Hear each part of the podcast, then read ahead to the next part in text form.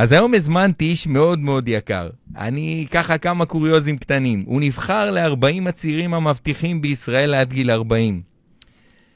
במשפחה שלו מחשבון זה מותרות, הם כבר מזמן לא משתמשים במחשבונים. אני לא יודע אם זה עניין של סוללות, עוד מעט נחקור את העניין הזה. הוא היה מנכ"ל בחברת כלל עוד לפני גיל 40, עבר את כל שלבי הביטוח, משלב העובד הזוטר ועד למנהל בכיר. הוא מנגן על הבאס, אולי אנחנו גם נצליח להוציא ממנו איזה, איזה קטע היום, אולי מיוטיוב, אולי ממשהו, תכף נדבר על זה, נראה, אנחנו פה נזרום. הוא בעלים של מספר סוכנויות ביטוח, הוא מרצה ומלמד את תחום הביטוח. הוא מאמין שהבורות של הציבור מאפשרת לתעשייה הפיננסית להיות כל כך רווחית, הוא מקווה להנחיל ידע לציבור הרחב שיאפשר לנהל את ההווה באופן כלכלי טוב יותר ולהגיע בעתיד לפרישה בטוחה יותר.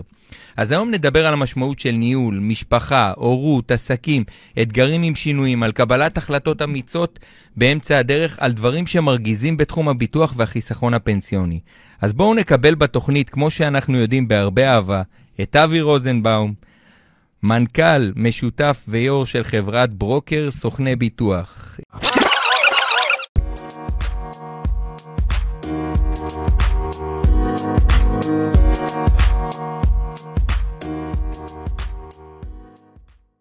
תוכנית השיווק והאסטרטגיה של ישראל, לסלול את הדרך ללקוח הבא.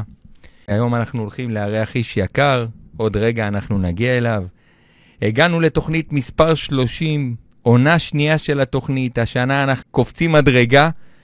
נגיד למאזינים ולצופים, בוקר טוב. כמו שאתם יודעים, אותנו בתוכנית מעניין איך לבנות, לייצר ולשפר עסקים או לתמוך בהם וללמוד איך להפוך עסקים קטנים להתנהל כמו ארגונים גדולים ולייצר צמיחה אקספוננציאלית.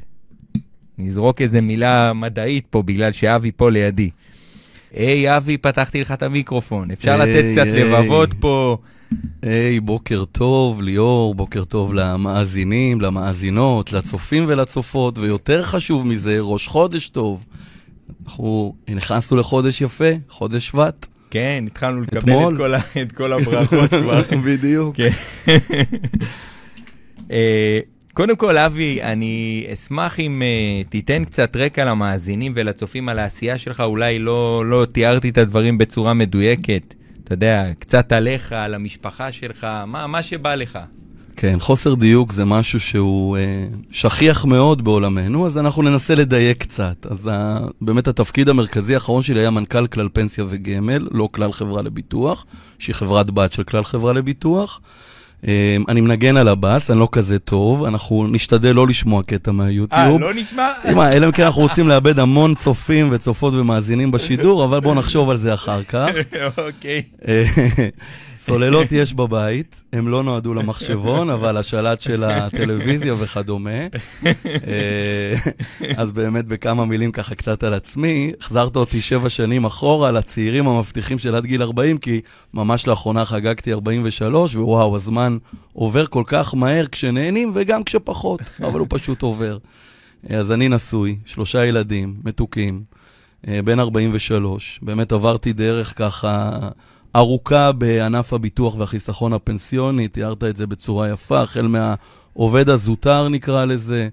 אה, ב-2003 נכנסתי לענף הזה, לסוכנות ביטוח גדולה מאוד, והתחלתי מתפקיד שטח, אה, נקרא לזה סוכן הביטוח הנורמטיבי, אה, והתקדמתי עם הרבה מאוד יעדים ושאיפות ש, ששמתי לעצמי, לאן להגיע ומתי בחיים, גם בצד הכלכלי וגם בצד המקצועי. אני יותר משמח ומודה על, אה, על המזל בעיקר, שנקרא בדרכי ואפשר לי להגיע לתפקידי מפתח משמעותיים מאוד בתעשייה הפנסיונית-פיננסית, ואני יותר משמח שהחלטתי אה, מתישהו לצאת ממעגל השכיר הבכיר ולעשות טוב לעצמי ולבני משפחתי. ובתקווה שגם אה, לתת ערך לסביבה ולאנשים נוספים. יפה, יפה. קודם כל, אני מבסוט מהאנרגיה שלך, נורא כיף שאתה פה ב... ב... איתנו פה בשידור, התגעגעתי לראות אותך, לפגוש אותך, כיף, אחלה אנרגיה. כיף לי שהוזמנתי, אתה יודע. אז אם אתה לא תוזמן, אז איך התוכנית? תוכנית 30, ליאור, אני ציפיתי, תוכנית ראשונה, לא, אני תוכנית 30 כבר. התחלתי להיעלב, אתה יודע, חצי פולני. מה שנכון, נכון. תגיד, אבי, מה הקטע שלך עם, אה, עם אה, באמת עם, עם חשבון? אני יודע שכל הזמן אתם מחשבים דברים, אתם כאילו, לא סתם אתה בתחום הכלכלי, באמת, מה, מה, אני זוכר את הבן שלך, אה, עדי החמוד, שהייתי יושב איתו. והוא היה מחשב כל מיני תרגילים מטורפים. באמת, מה, מה הקטע? זה לא, זה לא הקשור לסוללות, כאילו, זה לא... תראה, יש, יש, קודם כל כנראה שזה הגיע מדורות קודמים, מה שנקרא. אבא שלי, כשהיה סטודנט, הוא היה מורה למתמטיקה. ואני הכי סבלתי כשהוא לימד אותי מתמטיקה, כי הייתה לו הרבה סבלנות לאנשים אחרים, אבל לא לבן שלו ללמוד. אבל הבנתי, בעיקר, אני חושב, גם אני וגם אשתי, שכשהילדים הם רכים, ונולדים, והם עדיין uh, בגילאים שהם סופגים המון המון, שיש איזשהו בסיס שהוא נורא חשוב בעיניי להנחיל להם, ואחד מהם היה במקום לשבת וללטף uh, את ראשם, זה באמת uh, קצת ככה לזרוק תרגילי חשבון כאלה ואחרים. Uh, מה שבסופו של יום מסתבר שילד קולט, והוא פתאום מבין, ופתאום לוח הכפל הופך לנורא קל, ופתאום כיתה ג' הופכת להיות כזאת שהוא מבחינתו בכיתה ו' כבר. אבל הוא עדיין בכיתה ג' ועדיין טוב לו והוא נהנה. אני חייב לומר לך... מה זה כיתה ו'? אני הייתי נותן לו תרגילים, סתם לדוגמה, כתבתי פה 850 כפול 857 כפול 350, דברים כאלו היה פותר, תקשיב. תשמע, כנראה שזה 299,950, אבל אל תבדקו אותי. יאללה, אם מישהו יכול לבדוק לנו את התרגיל הזה... אבל זה כן מזכיר לי, האמת, הבזק מהילדות שלי, בית ספר יסודי, בזמנו למדתי באשקלון, גדלתי באשקלון, היה לנו... שנינו למדנו באשקלון. שנינו, שנינו, מהעיירה, מהעיר אשקלון, והפחות מוצלחים משם, אבל כך יצא. וביסודי זה היה כיתות א' עד ח', לא כמו היום, שזה עד ו', אחרי זה חטיבה וכדומה. וזכור לי שהייתי בכיתה א' או ב', הגיעו חבר'ה מכיתה ח'. וכנראה שהשמועה אה, פרסה כנפיים, והתחילו בהפסקה, היו שואלים אותי שאלות במתמטיקה, והם היו נגנבים, כי באמת, ה, ה, כנראה ששני אה, חוטים בראש אה, התחברו בצורה כנראה קצת קיצונית, ויצרו קצרים אחרים, אבל אה, כן, זה עובד וזה עובד טוב, ואנחנו נהנים מכל תחום המספרים. וואלה, איזה יופי. תגיד, אז מה, אני, אותי מסקרן, אתה יודע, נגיד אתה היית בן, אה, בן כמה שכתבו עליך את הכתבה בגלובס? 36. וואלה. וכתבו עליך כתבה, אתה יודע, באמת ראיתי את הרשימה של האנשים שמופיעים בכתבה, אמרתי, תשמע, פשש, וואו, זה מדהים, כל אני, הרשימה. אני הכבשה השחורה מהרשימה לא איזה כבשה, אתה, אתה הכבשה הלבנה, אתה יודע, אבי, אבל אתה יודע, אני אומר, זו רשימה מאוד מאוד מכובדת. אתה היית ב, באמת, אה, אני גם יודע על ההישגים שלך, שאתה בן אדם מאוד מאוד אה, מצליח במה שאתה עושה ובכלל, אבל באמת, איך ההרגשה... כשאתה פותח את, ה, את העיתון ואתה מסתכל ואתה מתחיל לקבל וואטסאפים והודעות, לא, לא יודע אם היו מקבלים וואטסאפים בא, באותו רגע, אבל uh, כמו היום, okay. כן. אבל אתה מקבל פתאום בכל מקום uh, ריקושטים מהכתבה הזאת. איך ההרגשה? מה, מה מרגיש בן אדם כזה שפתאום, uh, אתה יודע, וואו, okay. כן. כתבה של 40 המבטיחים, יש פה איזה משהו גדול. יש פה משהו ענק, אבל להצלחה יש כמה פנים. זאת אומרת... Uh... הפן הזה של להיות uh, בחשיפה פתאום מאוד מאוד גדולה, ולהיבחר להיות אחד מ-40 האנשים עד 40 uh, אה, של עולם העסקים, עם uh, ציפיות כאלה ואחרות, וכמו שתיארת, יחד איתי נבחרו באמת הרבה הרבה הרבה אנשים שאפשר להסיר את הכובע בפניהם ולהגיד, וואו, איזה שאפו מה הם עשו. מצד אחד זה מאוד מרגש ומאוד... Uh, נותן לך איזושהי אה, תחושת גאווה פנימית מאוד מאוד גדולה על ההכרה ועל ה... אה, בעצם אה, מי אני או מה אני חושב שאני, עם איזושהי אה, גושפנקה של עיתון כלכלי כזה או אחר, ומפגש עם נשיא המדינה, והמון המון דברים נורא יפים. בצד השני, אה, מי כמונו יודע שלהצלחה יש עוד פן, והוא פן הקנאה. ופן הקנאה הוא גם לא פשוט, כי אתה נבחר לדבר כזה, ואתה עובד בסביבה שהיא סביבת עבודה, שיש מסביבך הרבה מאוד חברים שחלקם מעוניינים או רוצים את התפקיד הגדול הבא, בדיוק כמו שאתה, או אולי אפילו יותר ממך. ולעיתים אתה מרגיש גם את הווייבים הפחות נעימים מתוך הדבר הזה, ואת ההיתקלויות, אני אקרא לזה, שהן לא תמיד חברויות, חברותיות בתוך האירוע הזה. אין ספק שלהורים שלי זה היה אחד הדברים הכי יפים שקרו להם בחיים. מצד שני, אני חושב שבחלק במקום העבודה דיברו הרבה על אימא שלי, כתוצאה מהכתבה, ולא מהמקום הזה. הבנתי. אז, אבל זה, זה בהחלט, אה, אתה יודע, זה תעודה בשבילי. אני אה, במשרד היום, יש לי המון, למדתי הרבה דברים ועשיתי הרבה, אני מאוד אוהב ללמוד, לחקור וזה, אמרת מקודם מדען, כאילו סוג של אה, כזה.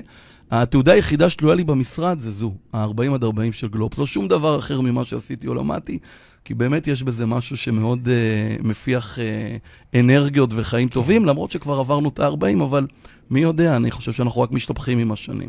אז אה, טוב. זה גם נותן drive, לא? כשאתה רואה את, ה, את הכתבה הזאת על הקיר, אתה אומר, אני חייב לעשות עוד יותר, אני חייב לתת, לדחוף את עצמי, לעוף קדימה. זה, אתה שואל את עצמך, מה הדבר הבא עכשיו שאני עושה? כשאני קיבלתי את זה, הייתי מנהל מטה החטיבה לחיסכון ארוך טווח בכלל חברה לביטוח, סמנכ"ל בכיר, שתפקיד מאוד יפה ומכובד. אתה שואל את עצמך, מה הדבר הבא, אם אתה בכלל גם רוצה את הדבר הבא, כי יש... אה, משמעויות אה, להיות שכיר בכיר בפן המשפחתי, האישי, הנפשי, הרבה מאוד דברים של לחצים מסביב. עוד נדבר על זה, אני כתבתי לעצמי כמה מצוין. דברים בהקשר הזה. ו- ובתוך זה, באמת, אה, באמת נקרא מזלי, ששנה לאחר מכן הוצע לי להיות מנכ"ל כלל פנסיה וגמל. ואני חייב לומר שזו הייתה התלבטות מאוד גדולה אם לקחת את התפקיד או לא. כי בטבעי תמיד נהגתי להיות מספר 2, תמיד חשבתי שמספר 2 יש לו... יש בו יתרון, אתה לא חשוף ממש לדירקטוריון, אתה לא לבעלי המניות, אתה לא זה צריך לתת עמית הדין וחשבון על דברים שלפעמים לא תלויים בך. ואני לא אשכח שכשהמנכ"ל שלי דאז, איזי כהן, הציע לי את התפקיד, אז הוא קרא אליי למשרדו בקומה 28, ועליתי ונכנסתי ואמרתי, אבי, אני רוצה להציע לך את התפקיד הזה, מה דעתך? זה היה בערך 12 בצהריים. איזי, אני מאוד מעריך את זה, אבל אני צריך קצת לחשוב על זה, אני אחזור אליך. ואיזי כמו איזי, מי שמכיר אותו, לא ממש שואל, ובארבע יצאה הודעה למאיה בבורסה שאני מנכ"ל כלל פנסיה וגמל. אז מה שנקרא, חלמתי כבר עם התפקיד, לא, לא הייתה הרבה ברירה. אתה לא אומר, בירידה במעלית כבר נכנסת למשרד של המנכ"ל. בדיוק, בדיוק כך. כך היה. איזה מצחיק אתה, תאמין לי. יפה, אז אתה אומר, זה בעצם מקור אה, אה, גם ש... היום, היום זה עדיין אצלך במשרד, הכתבה הזאת, אתה אומר? הכתבה לא, אבל יש תעודה נורא יפה שמקבלים מגלובס, ממוסגרת מאוד יפה, היא היחידה שתלויה במשרד. Mm. כן, כן. הבנתי. יפה, זה... זה אני, אני חושב על תעודה כזאת, זה כאילו משהו שמחייב אותך, דוחף אותך. אתה מסתכל, אתה אומר באמת כל הזמן, מה הדבר הבא, מה הדבר הבא, והראש שלך כל הזמן עובד, איך אני שומר את, ה, את התעודה הזאת, שהיא לא תהיה זה גם מפחיד באותה מידה. ברור. זה לא, זה מאתגר ומפחיד באותה מידה, כי אתה יודע, אוקיי, בוא נניח שבעוד עשור יחליטו בגלובס לעשות כתבה מה קרה לצעירים המבטיחים של 40 עד 40. זה גם מקנן בך המחשבה הזאת מדי פעם. בטוח. ואז אתה אומר, רגע, מה קרה? מה יכתבו? מה קרה איתו? זה כל הזמן אה, אה, נמצא ומקנן, לשמחתי. אה, אני חושב שהצלחתי לעשות את הדברים שרציתי, ואני עדיין עושה הרבה דברים אחרים שאני רוצה, בצורה טובה, ונהנה בעיקר ממה שאני עושה. אז uh, אמר אריק איינשטיין, כתבו עליך בעיתון, אז כתבו עליך בעיתון. זה נחמד, כן. זה כיף, אבל המציאות והיום-יום מכתיבים לנו מה אנחנו באמת צריכים לעשות. תשמע, אני, בתפקיד שלי, אני יועץ אסטרטגי, אני עובד עם מנכ"לים בדרך כלל. ואני יכול להגיד לך שאתה רואה תמיד את המנכ"לים, לפעמים אתה אומר, כאילו, אתה יודע, כשאתה בתחילת הדרך, אתה לא מבין, אתה אומר, כן, הם, הם נחים.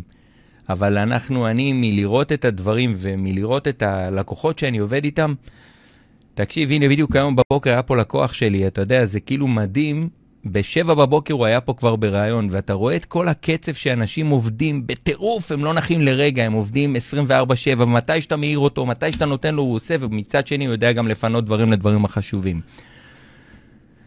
אה, הטמפו הוא טמפו מטורף, זאת אומרת, תפקידי ניהול בכירים, בעיקר בחברות שהן לא פרטיות, לצורך העניין, גם שהן ציבוריות, אבל גם בחברות פרטיות, הטמפו הוא לא נורמלי. זאת אומרת, גם כשאתה לא ממש עובד, אתה עובד, כי הראש לא מפסיק לחשוב על פתרון הבעיות, על ההזדמנות הבאה, על האסטרטגיה שצריך להוביל, על תהליכי התייעלות, על המון המון דברים, זה לא מרפה ממך. ואחד הדברים שאני חושב שגם המנכ"לים, או רובם, סובלים, אני אגיד את זה בצורה עדינה, זה בעצם הבלנס. הבלנס שהם יודעים לייצר לעצמם, אם בכלל, בין האין סוף עבודה, הציפייה, הרצון, ה-24-7 הזה, לבין החיים שגם בצד השני קורים, והמשפחה, והילדים, והתחביבים, והפנאי. אמ, והרבה פעמים זה מגיע למקום שפתאום אתה רואה את אותו חבר שלך לעבודה, שוואלה, פתאום חטף אירוע לבבי. קורה, קרה, קרה, או דברים אחרים. הלחץ הוא לחץ שבשביל זה עבודת ה... ה... שלך כיועץ אסטרטגי, אני חושב שהיא לא פחות חשובה, לתת את הכלים לאותם מנכ"לים, שהרבה פעמים הם מאוד חכמים, הם מאוד נבונים, אבל הם לא יודעים להציב את הגבולות. והגבולות האלה הם קריטיים להישרדות לאורך זמן. ממש ככה. אבי, אני חייב לעצור אותך, יש לי איזו תקלה קטנה, אני שם לנו רגע שיר שבחרת, ואני uh, מחזיר את עצמנו לפעילות ומתקן את התקלה. בכיף. אז שנייה אחת. טוב, אבי, חזרנו, חזרנו לשידור. אני, הייתי בטוח שהתקלה זה אני, ואני לא אחזור, אבל אז אני לא, רגוע עכשיו, אז זה בסדר. אתה לא, אתה רחוק מלהיות תקלה, הכל טוב.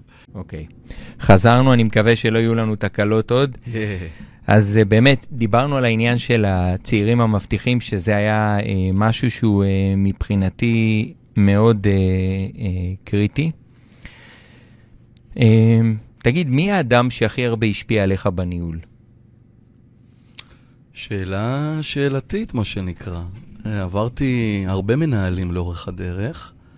יכול להגיד, השפעה זה גם השאלה, השפעה חיובית או שלילית. השפעה יש לה כמה פנים גם כן.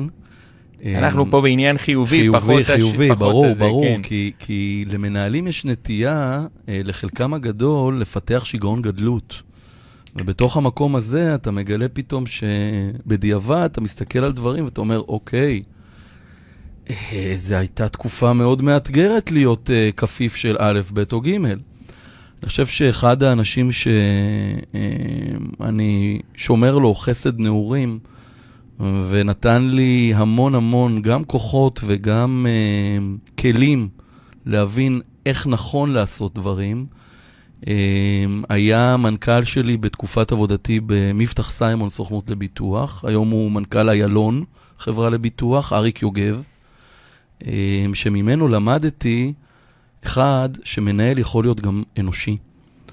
והוא לא רק מחפש את ה, מה שנקרא את השורה התחתונה ואת המספר, יש דרך להגיע אליו. ובמקום הזה, אה, לראות אה, התייחסות שווה לכל אחד מהעובדים, החל מהעובד הזוטר ודרך אה, חבר ההנהלה, ורגישות בצורה יוצאת דופן בעיניי, אה, וחוכמה.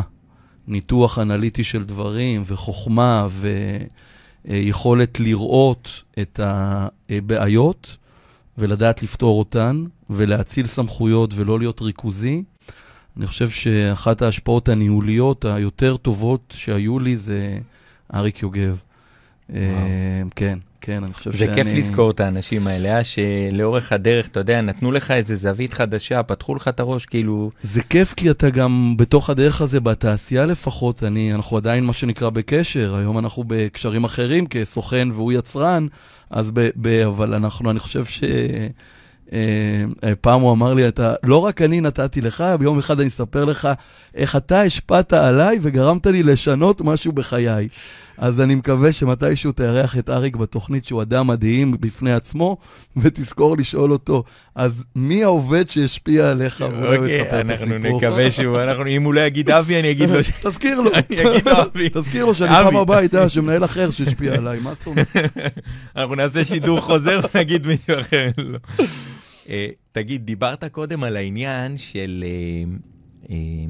דיברנו בחוץ ודיברת על הקטע של ההשפעה הבריאותית. ובאמת מעניין אותי, כי אותי מעניין כל הזמן העניין של המינון של הלחצים. אתה יודע, אתה יודע, כמו שאומרים, מינוף, מינוף יתר, שובר את המערכת בסוף. אם אתה ממנף יותר מדי, גם את האנרגיה שלך, גם את היכולות שלך, אם אתה ממנף יותר מדי, בסופו של דבר צריך לדעת לנהל את, ה, את האנרגיה, את הזמן, את הכל. לתעל אותה ולנהל אותה, נכון. אז בוא, בוא תספר לי באמת, מה, תספר לנו, למאזינים, לצופים, מה, אה, איך באה לידי ביטוי ההשפעה הבריאותית, ובאמת מה למדת מהעניין הזה, כדי ש, שנלמד. אנחנו באנו לפה גם להשכיל ולהרחיב את האופקים, וגם ללמוד להתכונן לצעדים הבאים שקורים בדרך. פנטסטי. כי לכולם קורים דברים. פנטסטי. אז אני באמת אה, אה, חושב שאחרי אה, כמה שנים טובות של תפקידי ניהול בכירים, בשלב מסוים הגעתי אה, למצב עם עצמי שהוא אה, אל חזור. אל חזור זה אומר שאתה נונסטופ בתוך העבודה, אתה 24/7 חושב על העבודה, אתה לא נרדם בלילה, אתה קם בבוקר עצבני, אתה הולך לישון עצבני, חיי המשפחה שלך הם לא מה שפיללת וקיווית, נכון, אתה מייצר הרבה כסף. חשבון הבנק שלך, מנהל הבנק ממש ממש אוהב אותך. אה, אבל יש לזה מחיר. אצלי, אה, באופן אישי, המחיר אה, בא לידי ביטוי בגיל 38 לערך. יום אחד פשוט התחלתי להשתעל, ולא הפסקתי. ולא היה לי אוויר, פשוט נחנקתי, ובהתחלה חשבתי כי צבעו את המשרדים בדיוק, אולי, אתה יודע, הצבע זה עובר, וככל שהזמן עבר וזה לא עבר, וזה הפך להיות פשוט אה, טורדני, גם לא טיפלתי בזה, כי אתה כולך בעבודה. הסיפור הכי הזוי אולי ש, שקרה, קרה לי, שברתי שתי צלעות משיעול. לא שומעים ממש וואו. על דברים כאלה, אבל זה הגיע למצב פשוט הזוי. ואני אה, זוכר שיום אחד המנכ"ל שלי דאז אמר לי באחת הישיבות, אבי, עכשיו אני מבקש לך, תעזוב הכל ותלך לבדוק מה קורה איתך. תעזוב את הכל. אה, וכשאומרים לך אתה עושה, בטח אם זה הבוס שלך, ופשוט אה, נולדה לי מה שנקרא אסתמה אה, כרונית כזאתי, שמגיעה בעיקר מלחץ וסטרס, שלא תועל ולא נותב למקומות המתאימים, והיא מה שנקרא מלווה אותי, ותלווה אותי כנראה כחלק אינטגרלי ממני, וזה בסדר שזה קרה. זה לא בסדר לא לדעת מתי לעצור ומתי לשאול את עצמך, מה קורה איתך? רגע, אולי אני צריך לעשות איזשהו שינוי, אולי אני צריך לבדוק אם אני יכול לשנות משהו בהתנהלות היומיומית שלי, אולי אפילו עד כדי עזיבת מקום עבודתך. זה גם יכול לקרות. המודעות הפנימית נשחקת. ככל שאתה בתפקידים בכירים יותר, לפחות אצלי, המודעות הפנימית אל עצמי, אליי, אל הדברים שקרו בתוכי, הלכה ונשחקה, וזה בסוף בא, זה התפרץ בסוף לשמחתי זה יכול להתפרץ גם, אני מכיר כן. מנכ"לים שזה התפרץ אצלם כסכרת, בסדר? זאת אומרת, דברים קורים והיכולת התמודדות עם הלחצים זה אחד הדברים שאני חושב שארגונים צריכים להנחיל ולדעת עבור המנהלים שלהם. לא רק לדרוש ולתבוע את העמידה בתוכנית ביעדים האגרסיביים וכדומה, לתת להם גם במסגרת הזמנים את אותו יועץ שמלווה אותם, את אותו מנטורינג אישי, את אותו פסיכולוג אם נדרש, הבדידות בתפקידים הבכירים היא מאוד גבוהה.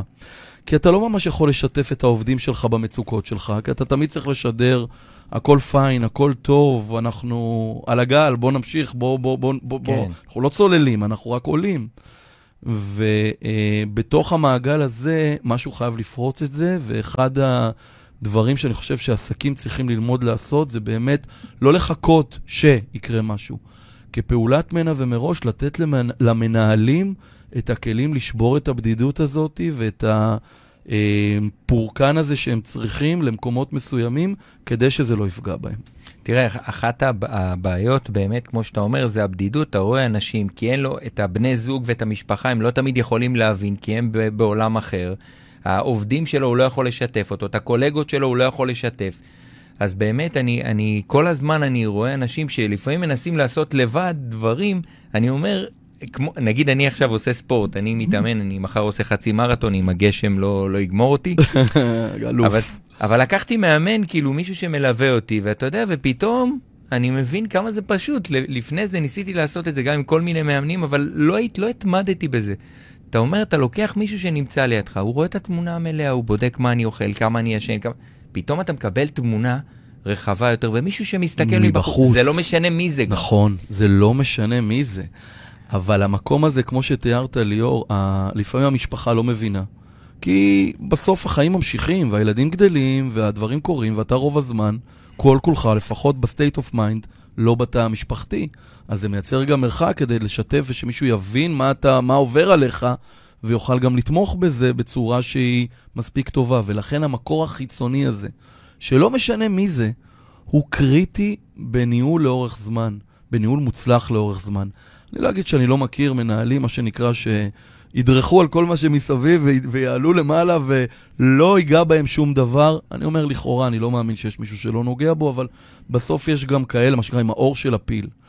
אבל ככל שאתה גם מנהל שיש בך את הפן האנושי, נקרא לזה, גם כלפי העובדים שלך, ובוא נגיד זה ככה, מנהל שקשה לו לפטר, זה כנראה יש בו את היותר מחובר ל, ל, לסביבה ולפן האנושי. הם בדיוק סוגי, סוג המנהלים שהסיכוי שהבריאות שלהם תיפגע כתוצאה מהסטרס האינסופי במעגל העבודה הוא מאוד גבוה. והם בדיוק אלה שצריכים את אותו אחד חיצוני. אותו אחד שזה לא משנה אם הוא יועץ, אם הוא פסיכולוג, אם הוא מנטור, אם הוא... זה לא משנה מה ההגדרה שלו, מה שחשוב שיהיה חיבור ביניהם, ושיהיה לו את אותו אחד שיוכל באמת ככה לטהר את ה... ולתעל את האנרגיה הזאת שלא תפגע בפנים שלו. כן, אחד הדברים, כמו שאתה אומר, זה באמת עצם זה שאתה משחרר, אתה מוציא את הדברים שאתה פורק, שאתה משתף, אתה משתף מישהו בביטחון מלא, אתה פתאום משתחרר לך, אתה מפנה את הכוס שלך להביא עוד. הקלה בפני בדיוק. עצמה, ממש ככה. כן. ממש ממש ככה. אמ, אתה יודע, כתבתי לעצמי פה, האם השתן לא עולה לך לראש אחרי הכתבה, אבל ענית על זה יפה מאוד. אז תגיד, לסיכום, אז אם אתה יכול להגיד לי במשפט, מה, מה הדבר הכי חשוב שלקחת מה, דווקא מהתקופה, מהמשבר הבריאותי הזה? אני חושב שהדבר הכי חשוב זה להבין שהחיים עוברים ממש ממש בזמן שאתה עושה דברים אחרים. הילדים שלך גדלים, האישה שלך קוראים את הדברים. כל הדברים האלה זה משהו שהם חולפים והם לא חוזרים.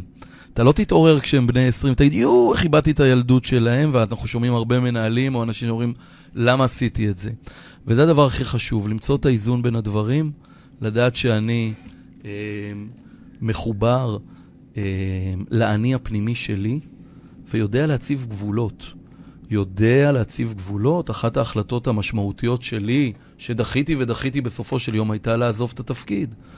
והעזיבה הזאת ויציאה היום לעצמאות, שזה עולם אחר לגמרי. כמו שדיברנו, אתה לא מקבל את המזון ב-12 בשולחן, אתה צד אותו כל יום מחדש, אין מה כן. לעשות. אה, אה, זה עולם שמאפשר, אבל מצד שני, גם את החופש שלך לחיות. ולהתחיל את היום, אם אתה רוצה, בבית, או לסיים אותו בבית, או לצאת החוצה מוקדם נורא, אבל מעגל הסטרס הוא אחר, וצריך נורא תמיד לשבור אותו ולדעת, ואחד הדברים החשובים בכלל זה גם שיהיו לך תחביבים. שיהיו לך דברים נוספים שאתה עושה. אז לא בוא רק... תספר לנו על התחביב שלך. יש אחד שאני לא יכול לספר עליו, אני אספר על לא, לא, לא, עזוב, מה אתה עושה? זה התחביבים שאתה לא... נספר על אלה שאנחנו לא, יכולים לספר עליהם. קודם כל, אני מאוד מאוד אוהב לעבוד בגינתי הצנועה. אחד הדברים שנורא התחברתי אליהם... אה, חזרת לחקלאות, אתה אומר. לא הייתי אף פעם חקלאי, אתה יודע, גדלתי בדירה, בבניין באשקלון, אבל המגע הזה עם האדמה...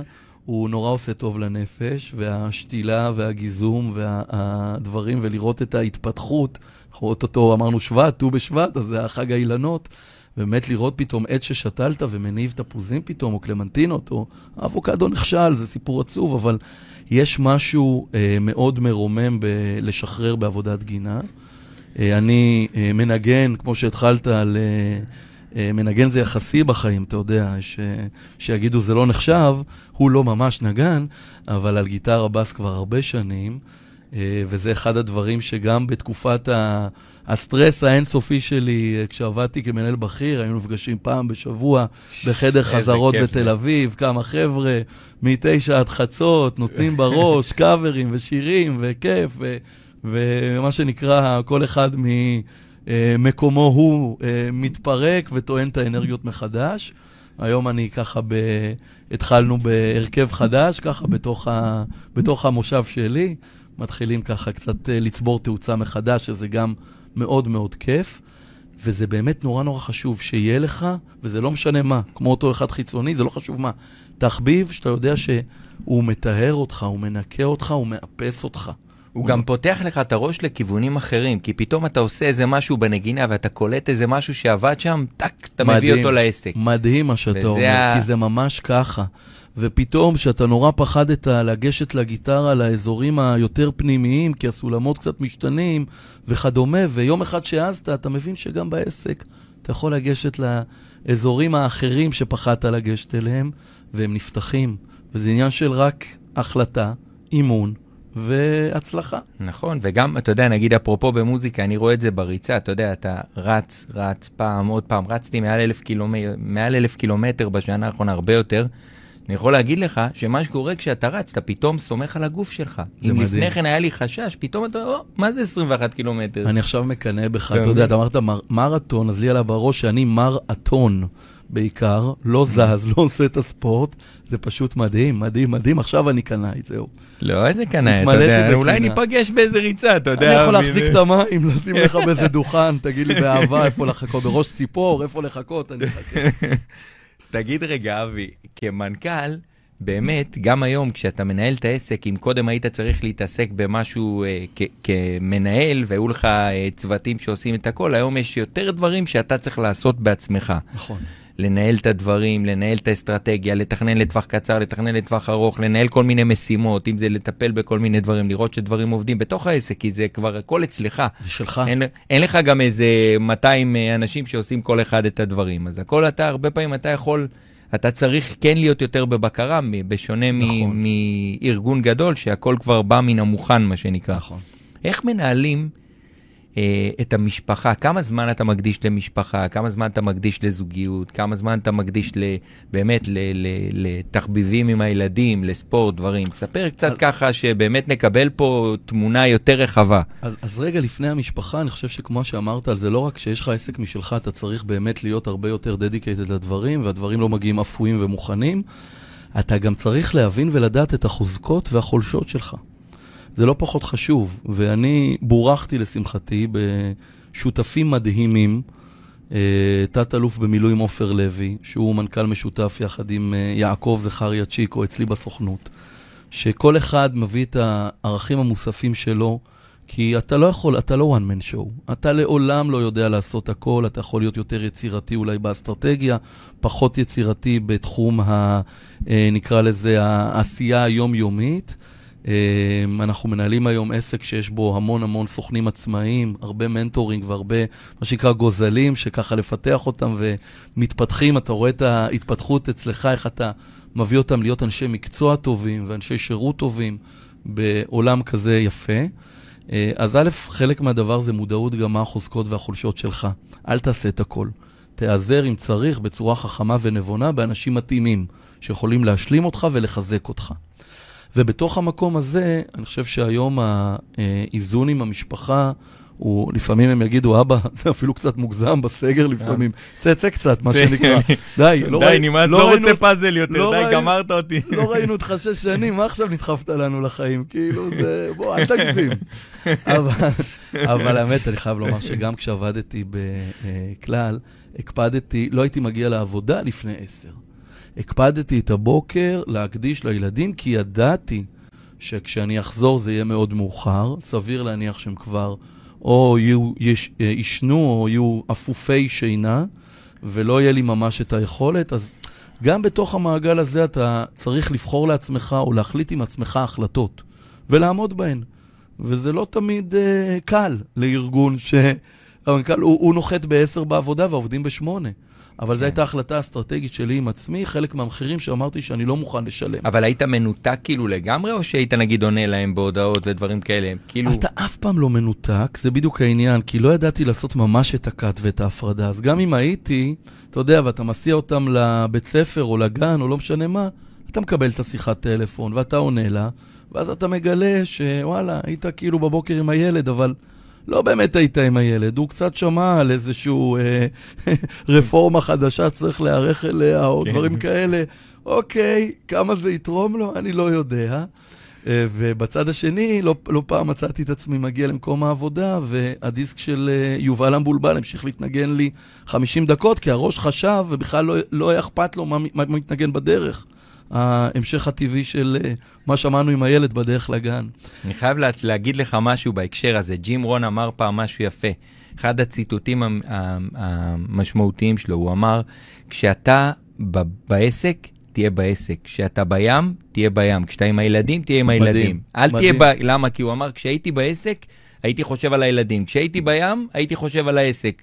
כל הזמן ככה. משתבש. ואז בעצם אתה לא נמצא בשום מקום. נכון, מדהים, וזה מדהים, בדיוק מדהים. מה שאמרת עכשיו, וזה העניין... וזה בדיוק ההפרדה שחייבים לדעת לעשות, ואני מכיר חלק מהקולגות שלי, שאומרים, אני מגיע הביתה, אני בתפקיד בכיר, או בבוקר, לא משנה מה, אני מנתק את הטלפון שלי, הוא כבוי. זה אומר שאנחנו כנראה, חלקנו הגדול, לא עוסקים במקצועות מצילי חיים, נקרא לזה, בסדר? אנחנו כן. מצילים אולי בצורה אחרת תא כלכלי-משפחתי בתחום הפיננסי או הפנסיוני, זה בסדר.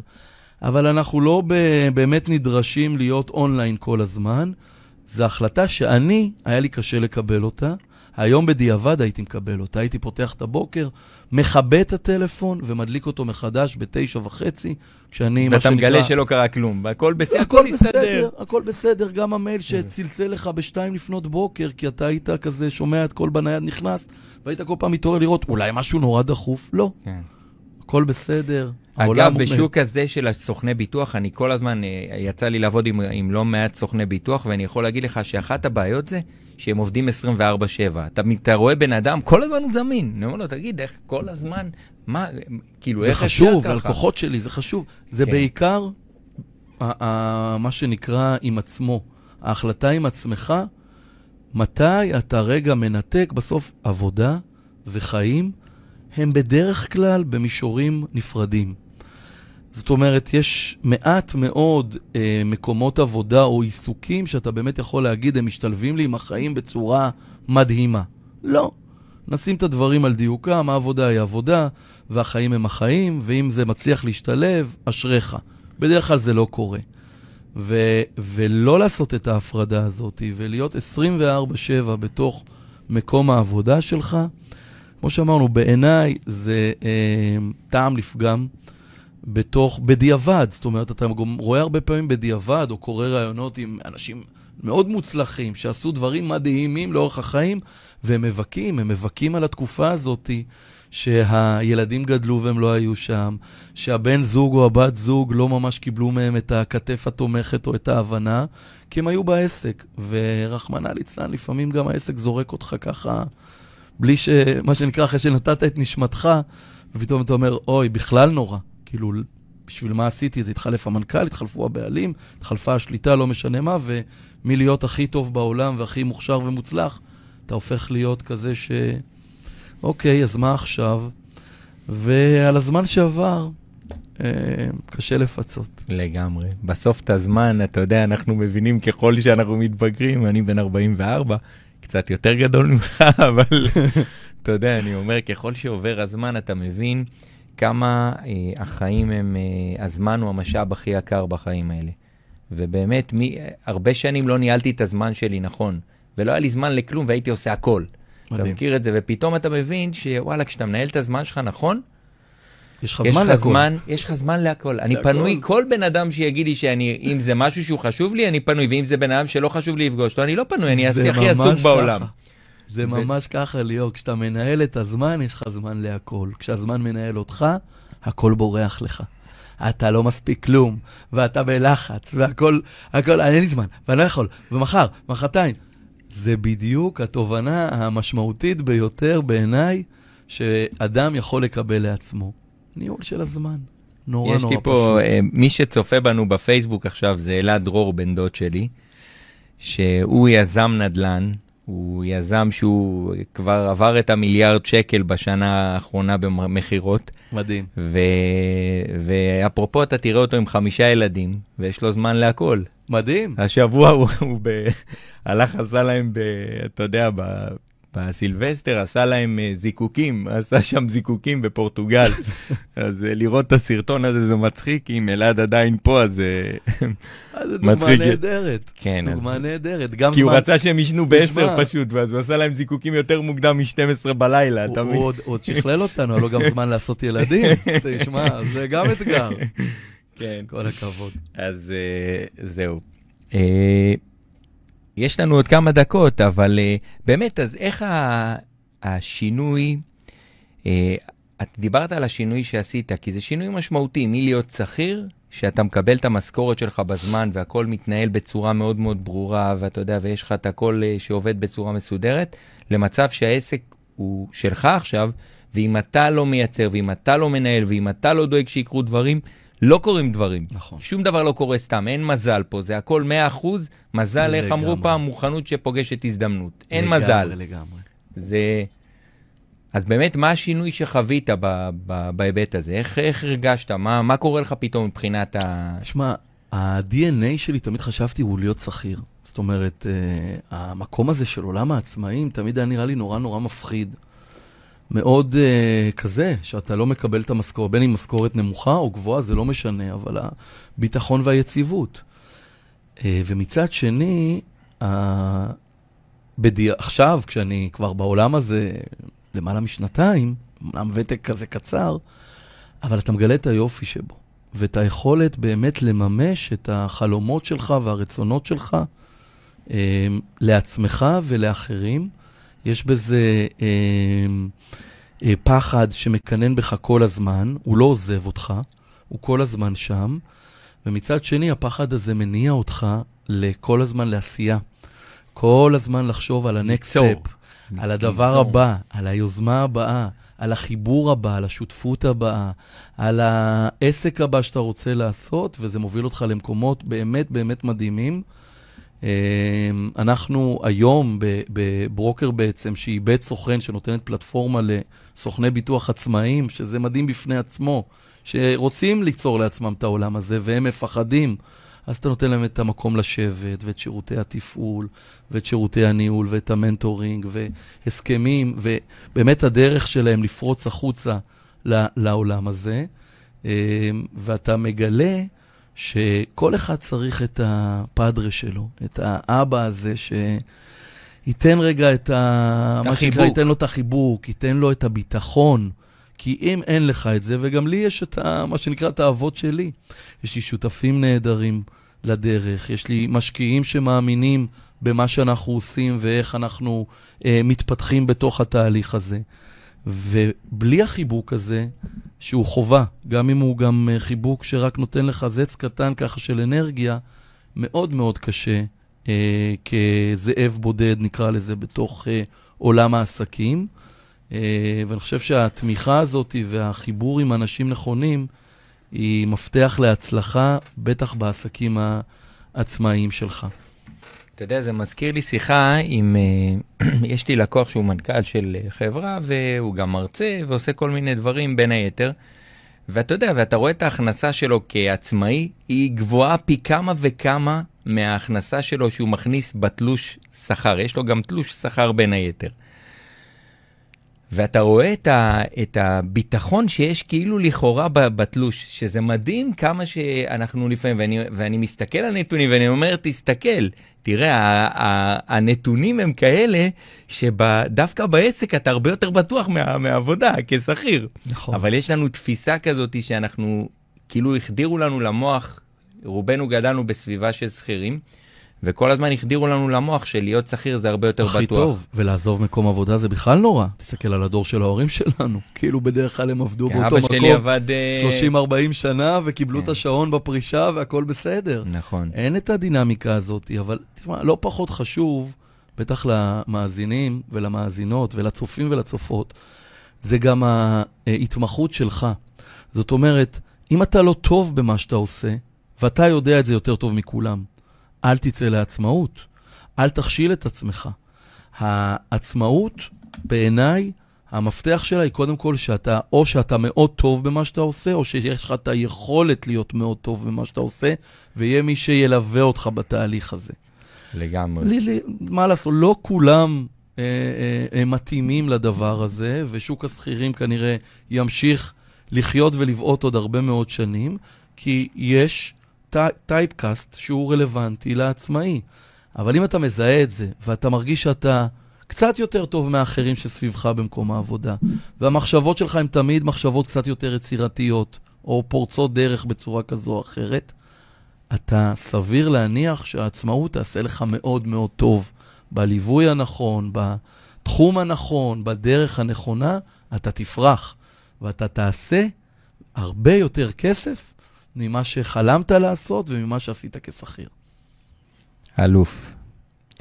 טוב, תשמע, אנחנו כבר צריכים לסיים. די, נו, אמרת ו... לי שעתיים. נו, אתה רואה מה זה? יאללה, איך הזמן עובר. אז uh, תראה, קודם כל, uh, רצינו לעשות עוד כמה דברים, אבל uh, אולי תהיה לך פה תוכנית, לך תדע, אבי, אז מה, מה אנחנו מאחלים לך לסיום?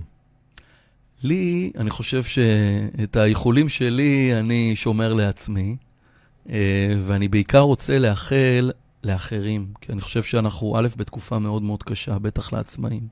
מעט לא דיברנו על זה כמעט, אבל השנה שחלפה, אה, אשתקד, אה, הייתה מאוד מאוד קשה, גם לשכירים אגב, שיצאו לחל"ת וכדומה, אבל מה לעשות שלעצמאים אין מנגנון של דמי אבטלה, והמנגנון שבנו דרך חוק פנסיה חובה לעצמאי הוא הזוי והוא פארסה בפני עצמה, אבל לא לרגע זה נרחיב את הדיון על זה.